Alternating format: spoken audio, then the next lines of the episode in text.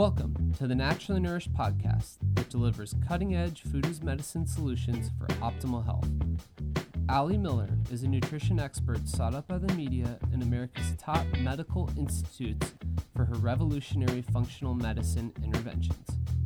From disease treatment to prevention, every episode will empower you with ways to put yourself back in control of your health.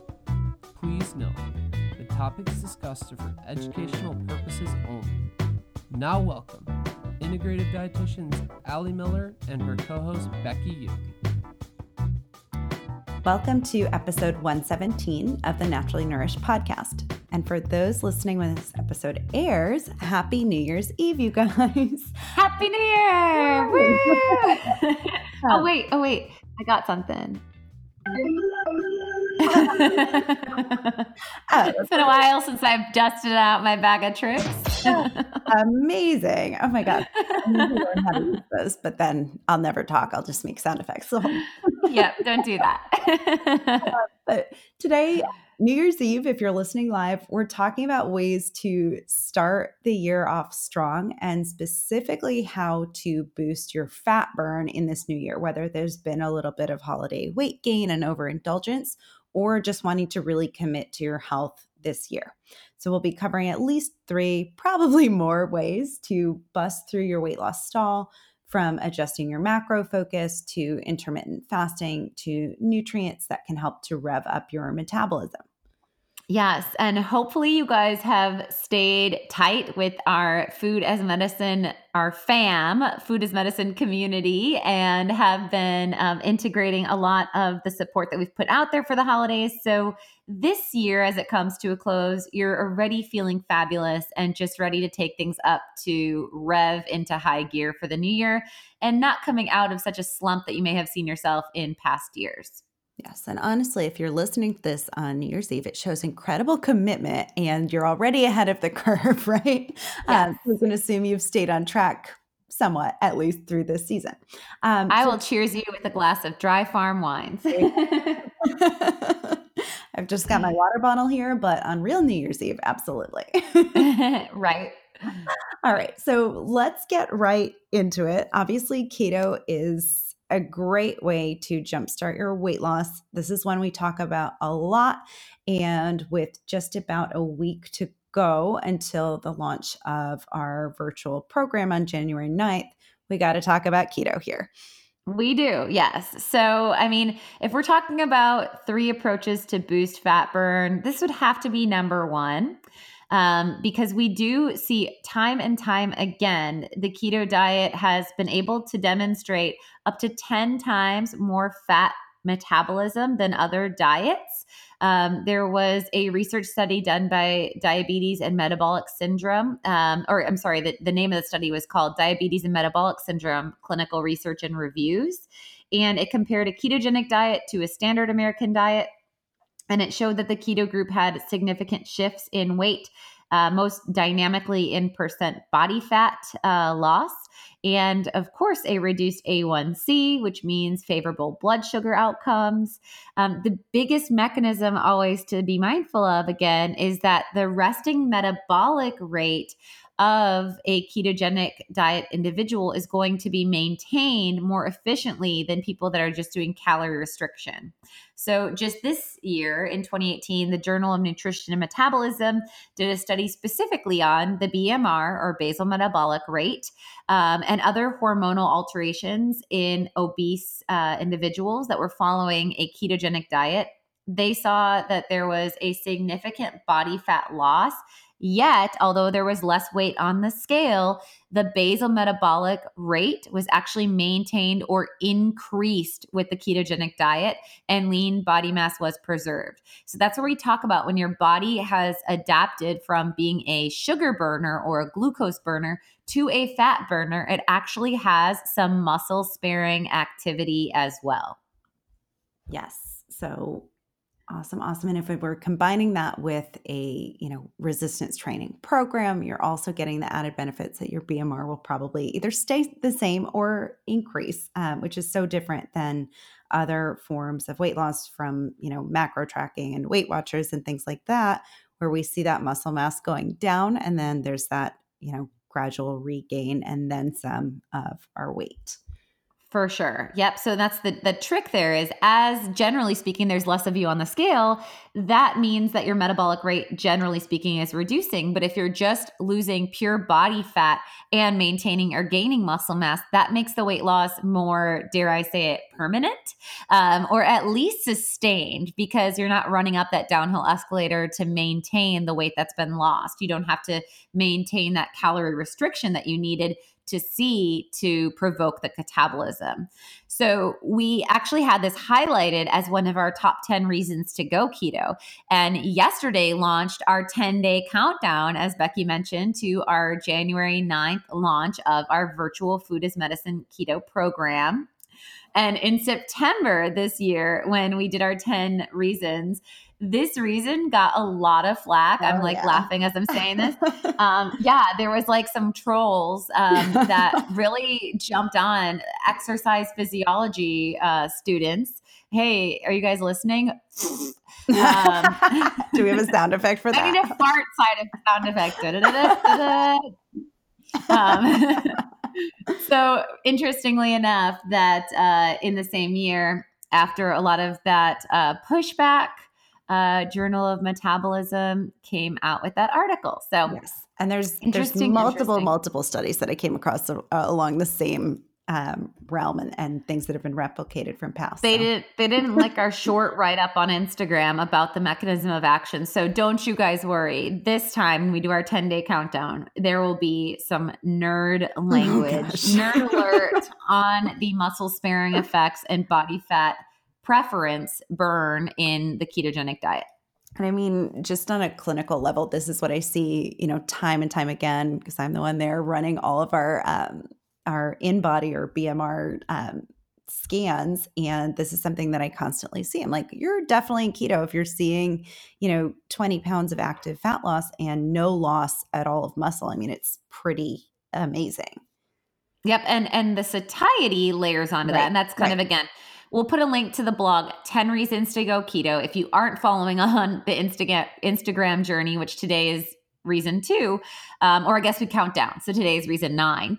Um, as we count down from the 10 day countdown to launch, um, each day we'll have a highlight of a newfound reason to consider going keto and all of these layers. So again, beyond satiety and reduced sugar cravings, maintenance of lean mass, preference to body fat burn, all working in a cool synergy.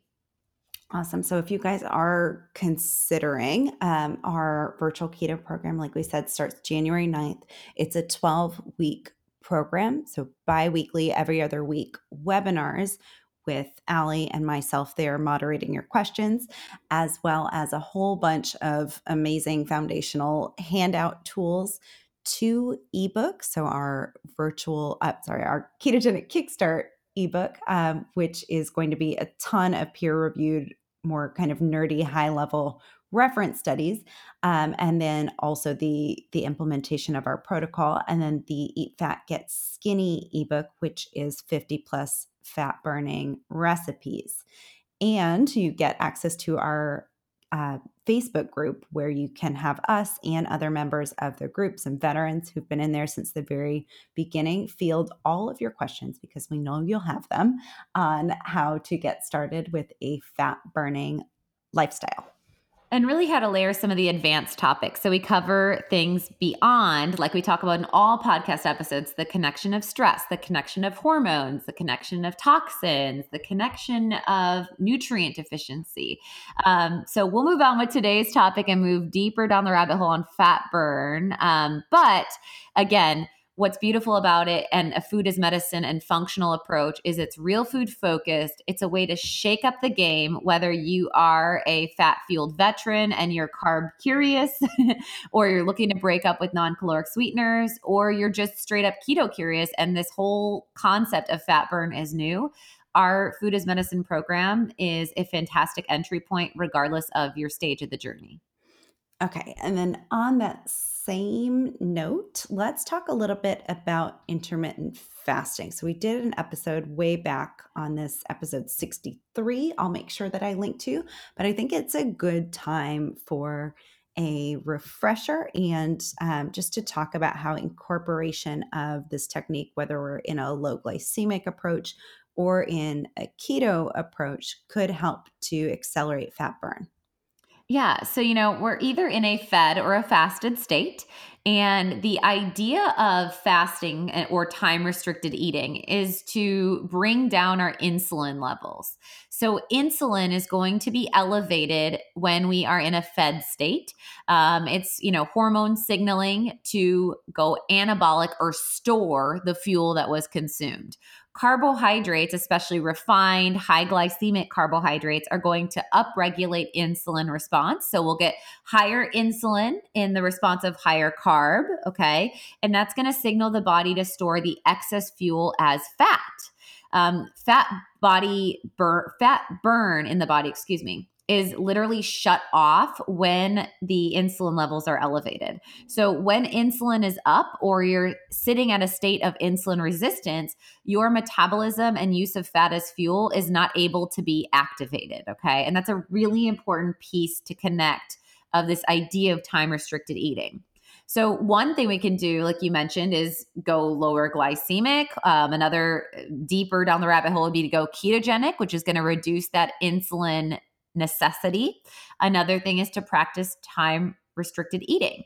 So, when we practice fasting or times without being in that fed state, insulin is not going to be required. So, insulin levels will drop. In fact, fasting is the most rapid way, um, even beyond the ketogenic diet. Fasting in someone with a standard American diet, once they fast starting at 16 hours and onward, we will see dynamic drops of insulin levels. So, uh, fasting can reduce our insulin. Um, we can see that the body will start to upregulate fat burn as energy. Um, and there's other benefits that we see with fasting on an immunological and inflammatory mechanism as well. So we see improved mental clarity and concentration, concentration, excuse me, concentration and focus. I think concentration, mental clarity, concentration, and focus. Um, we can also see um, this process of autophagy, which is basically this cellular cleansing, if you will where our immune system is able to identify, like a surveillance system, the dysfunctional cellular parts and recycle those that are cellularly functional and discard those that are not, as well as surveillance the body immunologically against pathogens like bacteria and yeast, as well as viruses. Um, so we see a lot of promising research looking at like intermittent fasting following chemotherapy as a tool, for instance. Um, we see a reduction in metabolic markers beyond insulin, actual blood sugar regulation. We see blood pressure regulation, which is likely hypothesized as a connection with insulin. And then we can even see regulation of lipids and uh, body and blood cholesterol levels, as well as favorable impact metabolically on an improvement in growth hormone. So, our uh, growth hormone will rev when we're in that metabolically fasted state. And we also know that the growth hormone revs in, in times when we're sleeping. Okay, so a lot of really amazing benefits. And when we're talking about fasting, let's just clarify kind of the different types of fast, what we typically have our clients doing. Because I think fasting coming from a dietitian will scare people. They're like, "What? I came here for you to tell me what to eat, and you're telling me not to eat?" Like, I know, I know, ever or we always joke about that. We're like, "We'll just have a book called Just Don't just Eat." Just don't eat. Be- yeah. It's not an eating disorder as well at all. Um, yeah, so the most common is a 16-8, and this is usually where, where we enter our uh, keto participants. Now, you don't have to be keto to get successful outcomes with a fast, but it will be a lot easier um, because you will have lower appetite and you'll have higher satiety. So you're going to have more successful outcomes first getting fat fueled or keto adapted and then layering on fasting. Otherwise, you might be more prone towards hypoglycemic blood sugar drops. But a 16 8 is generally speaking 16 hours without food, eight hours with. So this would look like 8 p.m. cut off with food and then breaking your fast at noon. Okay. And that could be any time, you know, it could be 7 to 11, you, you name it, but 16 8. Um, then there's a 24, um, and a lot of people call this an OMAD or a one meal a day, where they go 20 hours fasted, four hours feasting. And um, that's generally going to be like a 1200 calorie meal in one sitting. Um, I have seen clinically not the best outcomes with this model because it can drive a lot of um, over restriction, over compensation behavioral patterns. Um, I tend to see uh, protein malnourishment in this model because it's really hard to get all of your daily need of protein at one sitting and to actually absorb and utilize those amino acids on a digestive absorption level. Um, so, not a huge fan of that as a daily model, um, but that's a model of fasting, and a lot of people swear by it. And then there's 24 hour fasts, there's three day fasts, so 72 hour fasts. Um, there is a 5 2 fast. Uh, Dr. Michael Mosley popularized this, and this is uh, a version he uses in his book, The Fast Diet.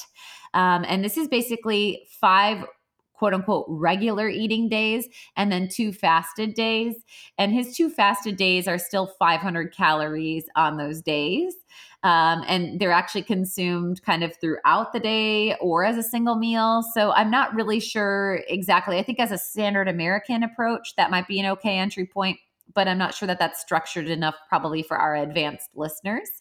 Um, and then an extended fast would be anything that goes beyond the 24 hours. So, like I said, a 48, 72 hour. Some people do longer, like a five day. I never recommend doing, um, you know, a fast beyond first off 24 hours if not medically monitored especially if you're on any medication which could have negative ramifications when fasting um, and if you are to fast i like to ensure that you have elevated leptin levels to begin with um, otherwise you're going to want to really make sure regardless in fasting you want to have himalayan salt and look into electrolyte support. And I generally recommend like our bone broth fast as a good happy medium because you're still getting nourishment, you're getting awesome electrolyte stability with that. And you may even within our bone broth fasting protocol add fats and then that's going to support you regardless of where you fall with your leptin levels. Yes, I'll link to our blog on how to do a bone broth fast. And this is something Byron and I do. We try for quarterly. I don't know when we're doing. He's got it like on our master calendar, and I'm like, oh dude, gosh. we've got too many social events and things. But it's a good way to just kind of reset and um, kind of clean things up if you've had, you know, a big celebratory season that we're all coming out of, or you know, a big weekend or something like that with a lot of alcohol consumption or overindulgence. It's a good way to kind of clean things up, but it doesn't feel as restrictive as like just drinking water. Well, and I think that the right, so you get the electrolyte stability. You also get more therapeutic on far as far as a uh, you know gut restoring. Like sure. you said, if it was a yep. weekend off and you were harming the body or distressing the body, that's really fantastic. And the glutamine in bone broth is also supportive for you know, if we had burnout with stress, if it was like a bachelorette weekend and there was like, you know, high energy and output as well as social anxiety or whatnot. Um, so I think it's extremely therapeutic. And it also, we think about the history of fasting and there being a lot of spiritual trends, you know, for thousands of years, different, um, different organizations of people have fasted to become you know spiritually enlightened or on a vision quest or what have you. And so i think that connection of of like fasting and separating from food and focusing on whether it's meditation or prayer or whatnot and just kind of that reset can be a very powerful tool for for us to participate communally or individually Okay, and let's talk about how we incorporate fasting for those who are in our keto program or how we would recommend kind of kicking it off for someone who's looking to accelerate their results. Where right. would we start? So, like I said, if you're thinking keto, I would like you to get into keto first so that you don't have any of the ramifications of hunger. That would be best. So, when we start our program on the 9th, for people that are new to keto, we recommend them doing at least a week of the diet before they bring in their intermittent fasting. And we structure at least three days a week. Um, and we like to bring them together. So, like Monday through Wednesday, if you will. We uh, recommend people to fast all the way upwards of five to six days a week if that works for their schedule. And generally speaking, doing that 16 8 we start people off with a fat fast where I have them do two teaspoons of coconut um, oil, excuse me, and one teaspoon of grass fed butter or ghee. Um, if they don't tolerate dairy at all, they could do one whole tablespoon of coconut oil. And I like to use coconut oil, generally speaking, over MCT oil as it's less refined. You're going to get more of the health supporting compounds of the caprylic acid and the monolaurin and, and some of those antivirals and immune supporting compounds and the MCTs in its whole food form of the coconut oil. I like to call out the amount because I can't tell you how many people do a fat fast and consume like 500 calories yeah. in their coffee. Yep um, so ours is 120 calories in that one tablespoon of pure fat. And that's an option. Now, I mentioned the hormone leptin. If your leptin levels are high and you know that, or if you're dealing with insulin resistance or belly fat and you are not hungry in the morning, you are better off doing a water fast, a black coffee fast, or a plain tea fast without adding the fat. The fat is merely there to hold over your appetite and or if you're susceptible to lower leptin. So like for me personally, I may not I may not wake up hungry, but I always do a fat fast because I'm within an ideal body fat and my leptin level dances around eight. Sometimes it drops lower. And so I don't have that extra reserve. Um, so if I did too long of the water fasting, then I'm going to get into leptin depletion. My period shortens, my hormones get thrown off, and all of the things. But if you're dealing with higher body fat, you want to do just a straight up fast and not add that fat once you've achieved satiety. Okay, and let's talk about how to incorporate this, um, incorporating, I guess, maybe both a tight keto or, or, keto approach and intermittent fasting into a typical day. So, if you want to go through your typical day, Ali, or I have one outlined here if you don't. yeah, yeah. So, you know, when we kick off into keto, if that's like what you're curious about, um, right. You might in the morning do coffee blended with that teaspoon of grass fed butter and two teaspoons of coconut oil, maybe like 7 a.m. or 7:30. And then at noon is where I always break my fast with eggs um, and avocado. And then sometimes there's a side salad. Sometimes there's two slices of bacon.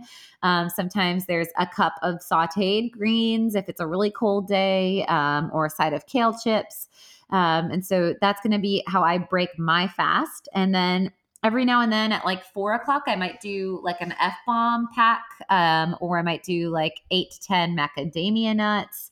Um, I kind of keep a different rotation of nuts and seeds on my desk. Um, I might do four olives and some pickled vegetables for some probiotic. And then my meal, the other meal of my day, might look like a four to five ounce portion of like a, a ribeye, let's say. Um, and I like to do cruciferous vegetables. I'm doing two cauliflower heads a week in our household. Um, we do a lot of bok choy, asparagus. Um, so I might do like a cup of roasted cauliflower with ghee and turmeric over some mustard greens that I picked up at the farmer's market. And then that fast will kick, and I may have a glass of wine for sure um, at that time as well. And then my fast kicks at 8 p.m. and it starts all over again. Now, when you're starting off with our real food, uh, food as medicine keto program, we keep non-starchy vegetables uh, limited, just like this example day, um, close to it um, at about a half of a cup, as you're really reducing your glycogen or that carbohydrate storage in the body and really uh, upregulating your ketone production. And then as you become fat fueled, we liberalize that where you can have like two cups of non starchy vegetables a day. Regardless, like you saw in my day, you're going to aim for two to three cups of leafy greens, regardless of your starting point and how deep you are into ketone production. And some people also will opt to instead of do two meals like my eggs and avocado and greens and then my steak and cauliflower and greens, some people opt to do a protein shake and we provide a lot of different keto friendly whole food protein shakes that use like full fat coconut milk, uh, matcha green tea powder, um, incorporate ginger, leafy greens and such. And that's a really great having that confidence interval of a meal replacement is not only quick and easy, but it's also just tight as far as what's going in, portion control.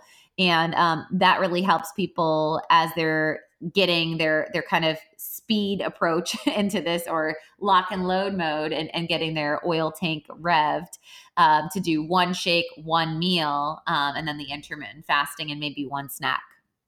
Awesome. Yeah, the shake's a really good way to just kind of keep it tight. Um, and especially like if you know you're going to have a more indulgent evening meal, let's say, or you're going out to dinner, it kind of helps to keep the the front load of your day a little bit lower calorie and a little more controlled. Yes, for sure. Okay, awesome. So let's talk now. Let's shift focus and talk about some nutrients to accelerate yeah. weight loss. So, like the main ones we see deficient when we're dealing with stubborn weight loss, and the main ones to bring in if we're wanting to just rev things up. Yeah. So the first one I would hit for fat burn specifically is carnitine. And this is like an unsung hero, I truly feel, in the weight loss world. I think that our boost and burn is one of the only supplements on the market of kind of the keto community that's honing in on this nutrient, L carnitine. And L carnitine is involved in cellular metabolism. Um, acetyl L carnitine can help us to increase our energy. Um, it actually directly fuels the mitochondria. So, this is like the powerhouse of all of the cells in our body, which can help with both physical and mental energy. But carnitine specifically focuses on this carnitine shuttle of metabolism in the body, which converts fat into fuel. So, if you're already eating ketogenic and restricting your carbs, but you're not metabolizing your fat stores optimally, the first thing to do is maybe lower the fat in your diet. Again, don't get obsessed with your macros, lower the fat in the diet so that you're in a deficit. So you have to get into your fat reserves and then supplement with our boost and burn, which has two grams of that L carnitine, which is going to drive that metabolic process or pathway. Much more successful outcomes in body fat metabolism and burn than using, for instance, exogenous ketones, which give us ketones in the bloodstream, which might help with satiety and the mental clarity, but aren't going to teach your body to do the process of fat burn, which is what many people are in this for. So that's my top nutrient focus for body fat burn and starting the year off strong. L carnitine and um, the naturally nourished supplement is called Boost and Burn. It is a liquid that has ribose and carnitine. So together, they really help with heart health, um, energy enhancement, a great pre workout tool and great for muscle recovery, with that being said. And then the best way to kind of get into that lockbox of your fat reserves once you've got the dietary approach hitting hard. And food sources of carnitine is actually in red meat. So a lot of us, you know, for years have been holding back on red meat. Maybe we heard that it was unhealthy. If you listen to our podcast, you know that we are big fans of red meat.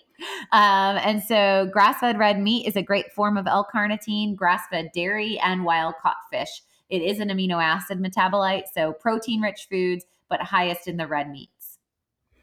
Fantastic. And then I think chromium is another one that I see when I do run micronutrient panels on folks who yes. are looking for weight loss or they've kind of stalled in their weight loss.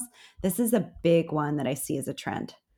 Yes. Um, you know, it really plays a huge role with enhancing the action of insulin and it's necessary for optimizing our metabolism as it plays a role with fat storage as well as the metabolism of, of, all macros fats proteins and carbs. So when we don't have ample chromium we tend to see elevated glucose levels or um, you know glucose spikes hyperglycemia.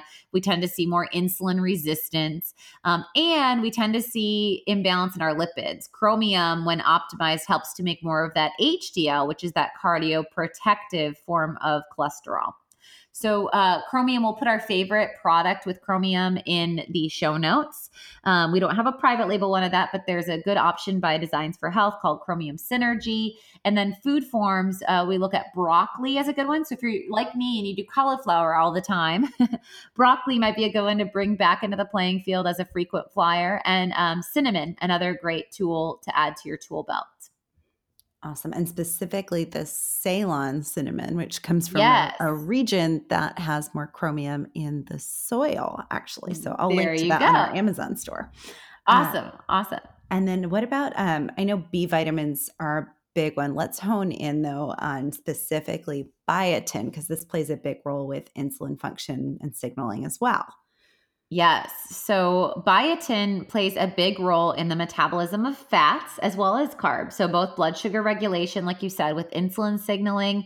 Um, it plays a huge role in gluconeogenesis. And so there's a lot of biotin dependent enzymes that play a big role on our body's metabolism and then ultimately our body composition. Now, we tend to focus a lot on biotin in like hair. um, I think that that's like the biggest known nutrient uh, focus for hair health. Um, but biotin also plays a big role with like our neurological population as far as within its role of fat acid synthesis, it makes myelin, which is the protective nervous coating sheath that protects our nerves in um, conditions like MS, where that gets degenerated. Um, so, biotin is one that's really important to be proactive with. Um, it is important to connect the dots that biotin is made by our gut bacteria. So, it's primarily produced in the colon or the large intestine. So there are food rich forms, but then there's also the concept of supporting the environment that's going to drive biotin production. So, you know, food rich forms, we look at B vitamins are found in all of our proteins and most concentrated in the organs. So, like liver, um, also eating things like shellfish that have the organelle intact, like oysters and mussels egg yolk, but egg white, if eaten alone, will bind biotin. So be mindful that you don't want to do your egg white frittatas. You want to get the whole egg and higher focus on the egg yolk for the nutrient density, of course, and that's where you'll get that biotin.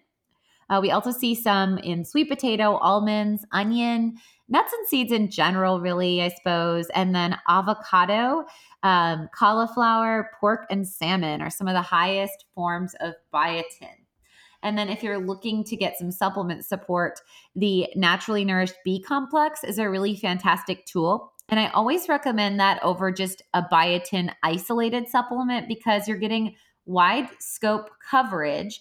You're getting a high amount of biotin, but you also, we've seen in some studies that um, biotin alone can drive some hypothyroid effects. There is a little bit of confusion in literature of whether that just interferes with lab assessment or actual thyroid function.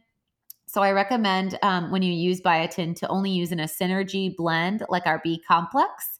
And then the other thing you might consider if biotin might be low and if you're dealing with hair loss is look into the gut function, right?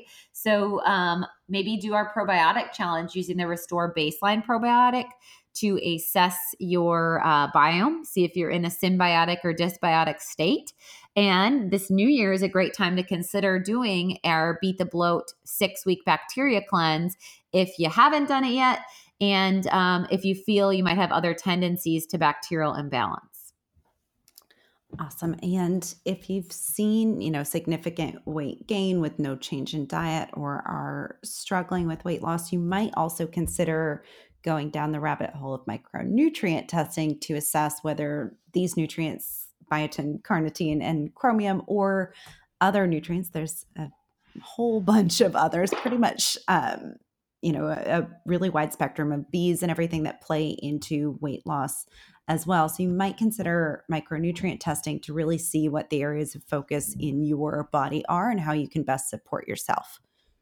Absolutely, because like you said, it could be vitamin A, it could be inositol, which plays a role with adiponectin. I know we're going to talk about that later in today's episode, um, and that's in our relax and regulate. So definitely, you can also fill out the supplement form if you go to my clinic tab because sometimes Becky or I can see some of these trends. Like if you talk about right digestive distress, and you're also talking about hair thinning, and you're also talking about stubborn belly fat I'm going to jump on something like biotin and a B complex um, quicker because I can see that story unfurling. So that's also something you can consider. If you hear in every episode, we're always going to highlight the poignant um, supplement strategies, but we may be able to put that together for you when you fill out one of those forms, which is free to do. And it's under the My Clinic tab at Ali Miller RD. And then, like Becky said, if you want to get a really customized, tailored approach, the micronutrient test, I think, is an awesome annual assessment. I love doing that on myself and Brady.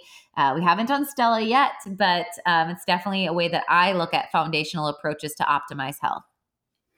Awesome. And then I would say now's a good time for a word for our sponsor. Now that we've talked about, you know, biotin and um, carnitine being richest in some of those animal food forms, let's talk about Crowd Cow.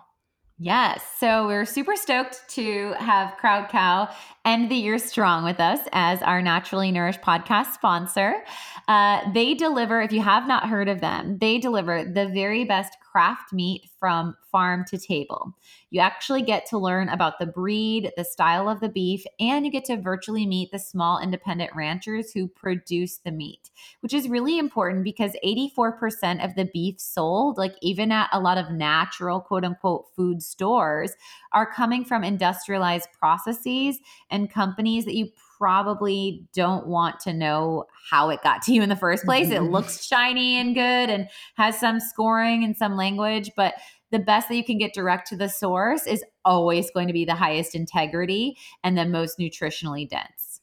Yes. So Crowd Cow's mission is to help people discover and access the highest quality craft beef and meats and to bring people together farmers, consumers, ranchers, families, and friends. Crowd Cow features 100% grass fed, grass finished beef, as well as pastured, grain finished beef or A5 Wagyu from Japan, which sounds absolutely melt in your mouth amazing. So, a, a variety of different qualities and producers. And it's always from the very best independent craft beef producers in their network. So you'll know what kind of beef you're getting, who produced it, where, how it was raised, and you know that they won't be working with any of the industrial factory farms, CAFO operations, or beef brokers. And I think that's amazing. So you can go over to crowdcow.com backslash naturally nourished for $25 off your first order plus free shipping. And Crowd Cow definitely puts an end to mystery meat beyond, like Becky said, I love that concept of craft beef, um, quality where it really counts. And I'm excited, even to the level of their grass fed, grass finished ground beef. It's dry aged. So you're going to get a lot more complexity in the flavor profile there, um, a lot less wetness, if you will, a lot less of that, like, you know, bleed or meat juice, um, which can often water down a lot of your culinary dishes. So you're going to get quality where it counts as well as nutritional density. And I love that it's not a subscription service, Leslie, and that you can actually choose the exact cuts that you want. It doesn't show up when you're on vacation by accident. Um, you choose yeah. it when you want it, and you know you pick. It's also great for you know an after Christmas gift if you forgot somebody on your list. Um, but the link is um, crowdcow.com backslash naturally nourished for $25 off. And I'll make sure I link that in the show notes. Awesome. Okay, so what about heat or cold therapy for accelerating weight loss? I know this is like a big one. I have so many clients right now who are like, oh, what about this like CoolSculpting? Or have you heard about the benefits of sauna use? And what about cryotherapy? So let's talk about these and we can break them down. I don't know that we have like a ton, a ton to say about these first ones, but we'll try, you guys. Um, let's talk about CoolSculpting. What is it? Have you had any clients that are successful with with it, or do you have any thoughts? Yeah. So CoolSculpting is uh, in the actual term is cryo lipolysis. And so basically it's a, a topical mechanism. It's it's it's just kind of on the surface where instead of liposuction, um, they're going to assist your fat loss um, by literally freezing the fat cells.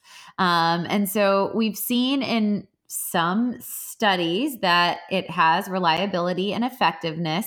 I've seen a lot of clients, yes, have favorable outcomes, especially where they felt like they had like uh, flaccidity or like loose skin. Um, and um, they felt like they were having stubborn targeted spots. Um, there's definitely pretty strong, compelling before and afters. Um, and basically, the temperature breaks, as the term lipolysis, it breaks the fat cells. Um, and that's going to support that metabolic impact. And, and I think we'll talk at the end of all the temperature things of how this could also be concerning. Yes, definitely. And and because when you break all, things, yeah. things are released. yeah. Yeah, all in all, not specifically, I wouldn't say for weight loss. It's more of like a cosmetic surface, like, you know, maybe seeing a loss of an inch or something like that, but you're not specifically going to see like pounds on the scale right. translate right. at all or health outcomes for that matter that I know of. Um, right. And then what about um, cryotherapy? So this is the one where you go into that like freeze chamber. I've actually chamber. done it for more for exercise recovery, and I did see some benefit there. I would say, but it's so freaking cold. yeah. Um, as someone that has Raynaud syndrome, I can't even. Um, there's nothing within me that I mean, now as we get into the heat stuff, like that's where I'm like, oh, mama, yes. but yeah, cryotherapy. Ooh, and I always think of Austin Powers too, right? um, so there have been studies, though. Um, uh, there was a, a, recent study that was published in the Journal of Clinical Investigation, and it um, analyzed the effects of colder temperatures on body composition as opposed to individuals in a warmer climate usually when we're talking about cold to provoke body fat burn, we see that we have a higher increase of brown fat, right? And brown fat is more what's called thermogenic. So brown fat burns fat and calories. It's more thermogenic by about what's estimated upwards of 42% um, in individuals that aren't exposed to cold. So, essentially, what this means is when you're in a cold environment, especially if you're in an extreme cold environment like cryotherapy, your body has to upregulate the type of fat that enhances metabolic burn or keeps your body temperature safe to survive in your body okay um, and so that's one of the mechanisms is on brown fat and metabolic uh, function there was another study that they did in a Scandinavian journal um, that looked at cryotherapy and endorphins, um, including norepinephrine. Um, and this was the connection that norepinephrine was creating this like refreshed, relieved um, euphoria, if you will. Um, but the study was a little bit spotty. And I don't know, Becky, how euphoric did you feel? I felt so happy to get out of there. Um, but I think that's what creates the release of feel good chemicals is like you can escape and you're, I forget I if die. it's a minute or a minute and a half. It's not long, um, but it's definitely not pleasant. Well, and then there was a study that was published in the Journal of Oxidative Medicine and Cellular Longevity, and they found that six months of cryotherapy did not result in any change of body mass or body fat. Um, and this is even when it was combined with moderate aerobic exercise. Um, so we didn't see a huge metabolic influence there. I know Dr. John Lemansky has some compelling research on, you know, why he's all about doing like the ice baths and things like that. I think temperature changes. My summary on this is that it's intriguing. Um, it sounds unpleasant so far until we get into warm. Um, but it might be a good at home biohack. Like maybe doing an ice bath is a more cost affordable thing to consider and use yourself as an ex- as an experiment and see if you see beneficial outcomes. Yeah, let us know because we won't be doing it with you. no. No. Awesome. Um, let's talk about sauna because I think this is one you and I can both get behind. And honestly, the research is there for infrared sauna versus some of these other newer therapies. Yeah. So infrared sauna, um, and we'll talk a little bit different about, distinguishing infrared from just heat therapy, right? But the idea of infrared sauna um, is that it actually can lower weight and waist circumference. Um, there was a study done in 2009 looking at a three month period of time. Um, and what they saw was the far infrared, far infrared sauna, excuse me, um, was similar to moderate exercise, yet it didn't stimulate any cortisol or stress response. So they're getting the outcomes of both relaxation as well as upregulation of metabolism. Um, and so there's this kind of comparison. This is what got Brady on board. Um, we are super excited to welcome a Sunlighten sauna into our household with our build out that we're going to be doing. And he was like, wait, so you're saying, I mean, of course, Brady trying to um, troubleshoot this whole of exercise, but he's like, so I can get cardiovascular exercise benefit from sitting in the sauna and listening to music. And I was like, um, yes, question mark. So we do see that infrared though. It increases heart rate. It um, has cardiac output and metabolic rate enhancement. Um, it actually burns calories, which can lead to more weight loss. Um, it does enhance blood flow. Um, so blood flow rises about um, five to seven quarts, um, which is your baseline, upwards of 13 quarts a minute. So more than doubling in some cases blood flow, which can also help with things like libido, sexual performance, stimulation, um, beyond cardiovascular and metabolic enhancement. And we can see what's also interesting detoxification um, impact from infrared sauna. Okay, so infrared specifically, would a steam sauna have similar benefits, or would you say that, or like the sauna at you know your local gym or something like that, if you don't have access, or is infrared going to be the best one to spring for? So, sauna, in the sense of like a steam room or a dry sauna, um, is going to induce sweating, of course, and it can definitely enhance blood flow. So, that idea of like, you know, vasodilation, blood flow enhancement, um, is definitely going to be supportive, and you can definitely see water loss. Um, the issue is uh, a steam room or a dry sauna is going to drive heavier sweating, whereas an infrared sauna is going to heat you from essentially the inside out. So this allows you to sustain being in the sauna for the sauna for a longer period of time um, without having the dynamics of distress. Um, so, you know, you won't be like dripping sweat and be uncomfortable. Um, and this means that you can ultimately then burn more calories and get more cardiovascular impact as well as detoxification support. Um, so, all these really cool things. I'm, I'm learning more and more as we're going into purchasing our um, signature two of the Sunlighten sauna. And I will definitely put a link um, for you guys. I have an affiliate link through them we will be bringing them on board to do an episode because there's just so much cool stuff, like even to the level of stem cell regeneration, tissue recovery and repair, um, uh, the balance of blue light and dopamine and neurotransmitter balance. I, I mean, so much interesting stuff that we're seeing with red infrared sauna and how that can really balance the modernized, distressed individual.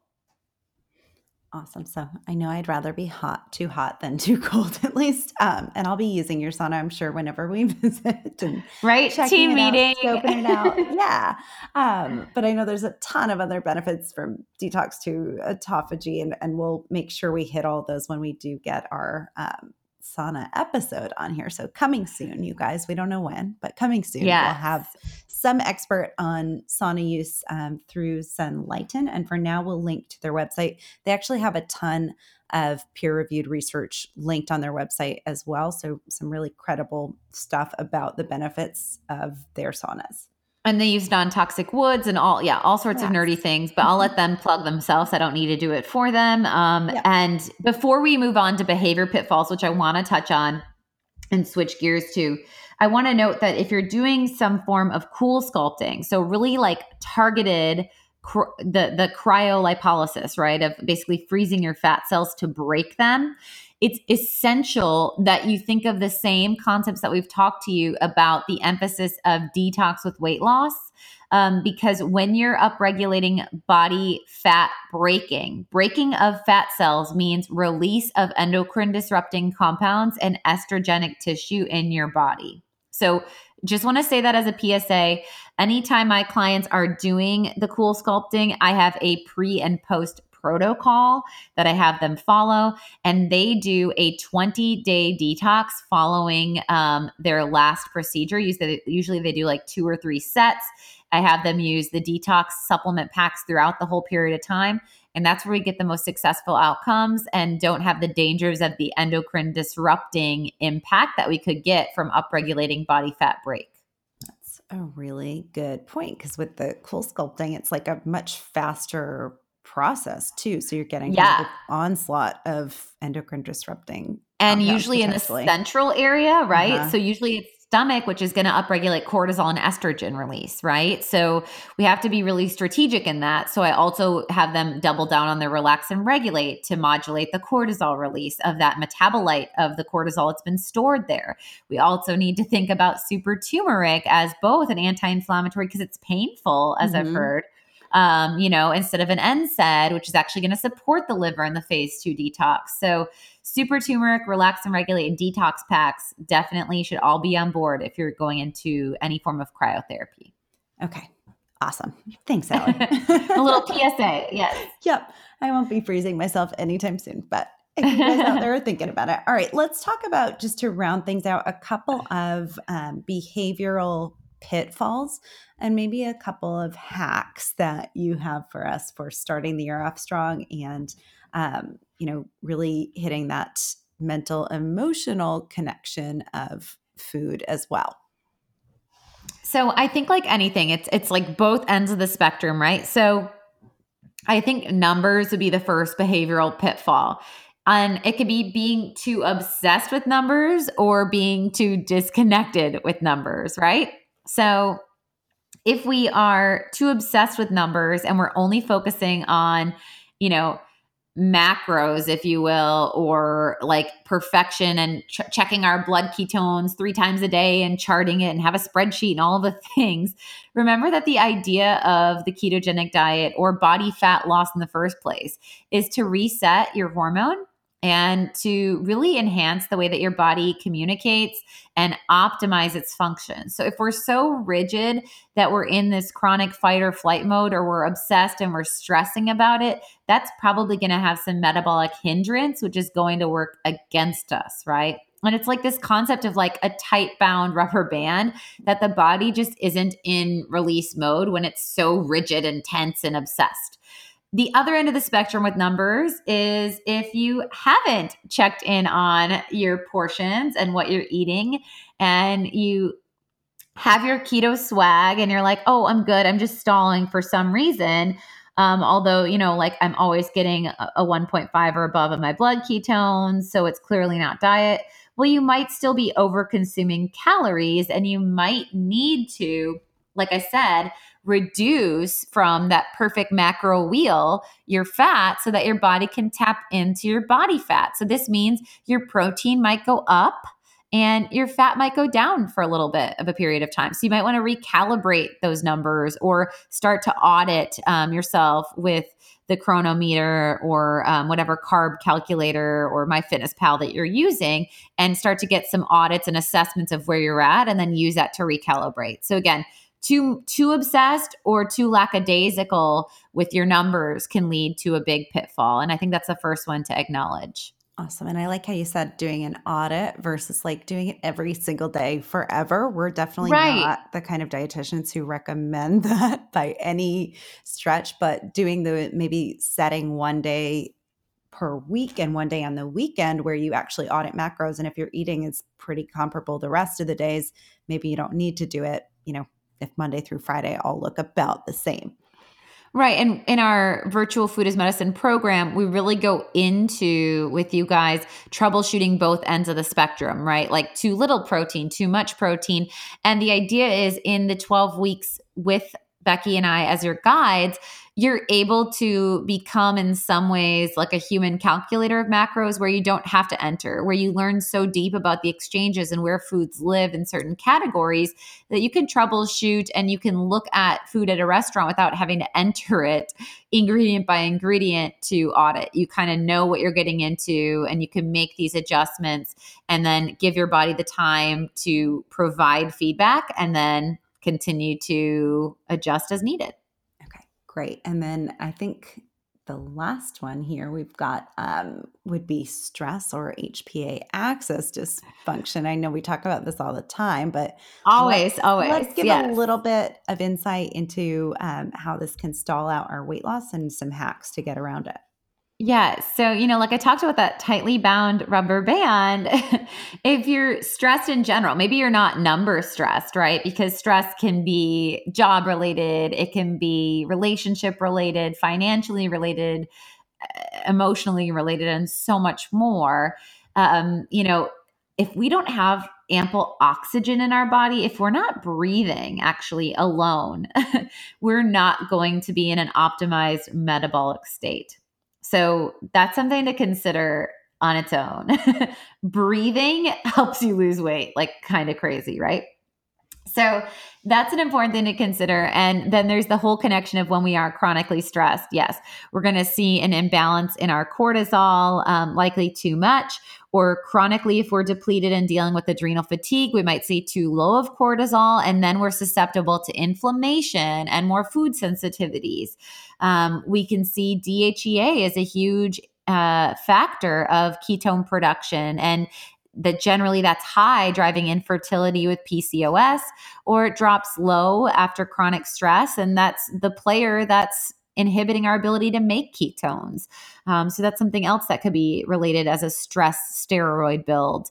And um, we want to really be mindful as we go into the new year what strategies we have to, to mitigate our stress, how we're bubble wrapping our body with stress. We've talked a lot about the holiday seasons and using GABA Calm to kind of pulse in at transitional times, at times of impulse control or the white knuckle stress response, and then adaptogen boost and calm and clear as those two more foundational strategies to really help our body to respond favorably metabolically and um, neurochemically to our daily stress impact. Awesome. So, anything else on stress, or shall we close it out? I think I, I think we we move forward to closing the end of the year, girl. All right. So, um, first and foremost, best way you can start your year off strong is by grabbing a spot, like we said, in our virtual food as medicine keto program. And then, if you want a more customized approach, consider a micronutrient test as a really good way to optimize. Or you can just start off with some foundational supplement support. And finally, playing with temperature shifts and other kind of biohacking ways to reset the system. We promise more to come on that subject. Yes. So, as this is the last episode of the year and we come to a close with today's episode, let's each share something that we learned either in clinical or personal diet and supplement approach that we've like recalibrated. What's been your learning point of, I'm putting you on the spot here, I Becky, of, of 2018? What's been the big like aha shift? I had a hard time coming up with this because I'm like, well, I learned something new probably every single day. Um, and certainly, you know, every time that we chat and even when we have these podcast recordings. Um, but I would say the biggest thing, um, both personally on a, and on a clinical level, that I've learned this year is something along the realm of, um, you know, everything I learned in the anti anxiety diet and really looking at stress, like you say, as the Achilles heel of the body. I don't think I fully grasped or got that before. And um, I've seen more and more it play out now that I have just the foundational knowledge from reading your book, um, where I have my clients on the perfect supplement protocol and the perfect diet protocol. And if they're not really working to support the HPA axis and quite frankly working with the lifestyle shift element yeah. as well um, then they're not going to get outcomes. And I think that's that was it for me is like the lifestyle stuff. I just recently got my um my neurohormone panel back and my hormones actually look really good and I've been working, you know, with supplemental progesterone and and um, DHEA and things like that. Uh, but my cortisol rhythm has not improved for like three years now, I want to say, or more um, that I've been testing myself, it's been at like a, a pretty low low. And I'm like, what the heck is it? And so I'm circling back to my resolution from the beginning of this year, um, which was sleep. And I sleep. I was really good in the beginning of last year, and um, for about the past three weeks to a month, my husband's been really on me because he gets up super super early. So he's been like in bed by 10 and he's like nope this is what you have to do so i've been trying to get more Good. sleep and shut down earlier that was a long roundabout way to say that's probably going to be my resolution again this year. yes. And we yeah. have a lot of fun content in the new year for yeah. sure, all about goal orientation and kind of laying up successful strategies. So we'll have to rehack that, I think, for sure. Yes. Both of us. Yeah. yeah. Um, I think mine, and I love that because I think once you see it, and for those of you listening, if you haven't bought a copy, please, please um, go over and get yourself a copy of the anti anxiety diet. It is super thorough. There are so many resources for you, quizzes at the end of every chapter. And if you have a copy and you're loving it, which I've heard from so many of you, please take a moment to go on over to Amazon and leave me a book review because that really helps other people to learn about this tool um, or resource um, from your reviews that up uh, enhances the algorithms of Amazon suggesting it to other buyers um, and all the things. So I really appreciate your support there. My biggest aha this year, and I think um, where I've like found more confidence in my voice is in the evolution of keto. Um, I remember when I first went uh, back tight into keto. Well, I was always, you guys know that I've been doing keto clinically for 10 years now, right? And so Personally, though, I had this like, oh, well, but I don't need to do keto for so long because I didn't need to lose, you know, weight and I was eating low glycemic and my A1C was perfect and a lot of biomarkers were as well. And it also wasn't really until I started delving into the connection of mood stability, hormone balance, and some of the other neurological mechanisms of keto and immunological that really tipped me in. And um, I started going deeper when I was dealing with infertility. And then uh, back in 2015, 2016, and then postpartum as well, I really kind of ranched in as I was kind of transitioning with being a new mom, figuring out hormone balance and all of the things, and putting together the virtual program and revamping all of the materials. So, when I went really deep down the rabbit hole, I remember like Stella at, uh, I think she was like nine, 10 months. Um, and we would always give her, she still her loves to eat an apple, like at restaurants and such. And I remember at Whole Foods, usually my first stop is like to grab her an apple. And I would used to take a bite of the apple and, you know, because she needs to like gnaw on it, you know, so I always have to take a bite out for her to get started. I used to literally, Becky, like spit that piece out. Like I, I thought that. oh no, I'm not kidding. Like this is not a joke. Like I was so talk about doctrine creates disconnect, right? I would literally take that bite of apple and I was like, ah, I would literally spit it out or I'd put it in my hand and then like hide it in my wallet or like my purse. Like how creepy weird is that? Like because I was so scared that that would kick me out of ketosis. It wasn't keto friendly. Oh my gosh. And, so and look at you now. I I know. So the year of 2018, because I, I really thought you know that it was like this all or nothing platform and and honestly 2017 ketocon is when i actually first learned about leanne vogel i didn't know who she was she talked on stage about carb ups and i was like oh i've always had this phase one phase two program i had this phase one tight keto and phase two low glycemic, which I still do in the anti anxiety diet and I still use it in my program. But I didn't understand the fluidity of it. You know, like I didn't understand what I've now created in our new protocol of our food as medicine keto class, this phase 1.5. And I have loved the hell out of living in phase 1.5. Um, and this is what allows me to have like that tablespoon and a half or eighth cup or upwards of a quarter cup of sweet potato hash with my grass fed burger and avocado and still stay strong in nutritional ketosis um, and not even consider that a carb up or a carb cycle. So I think that that's been my biggest evolution. And I've been, it's been so much fun bringing you all on that journey and sharing that and like kind of uh, provoking the keto community and the keto police every time we post a recipe or something fun and call it keto. And, and break the the lines i guess those strong black and white dichotomy of of what is and what is not and um, that's why i welcome a lot of you listeners into our program to create and redefine your personal relationship with food so you can determine what works specific for your body.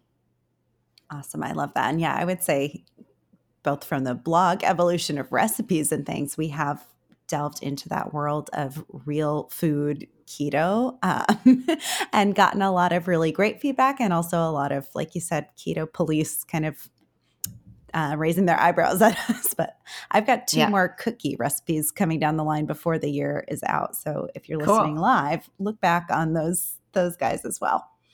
Awesome. Awesome. So, as always, we're so grateful for all of you listeners. This has been a banging year, and uh, Becky and I are both so grateful to have you guys in our Food as Medicine community.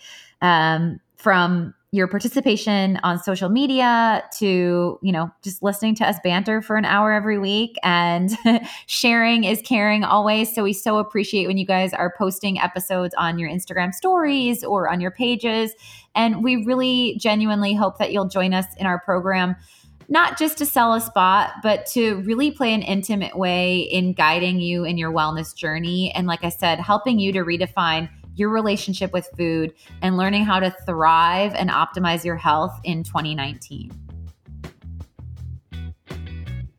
Thank you for listening to the Naturally Nourished podcast. Visit our blog at alimillerrd.com for recipes, wellness tips, and food as medicine meal plans. Connect with Ali and Becky at Ali Miller RD on Instagram, Twitter, and Facebook. Until next time, stay nourished and be well.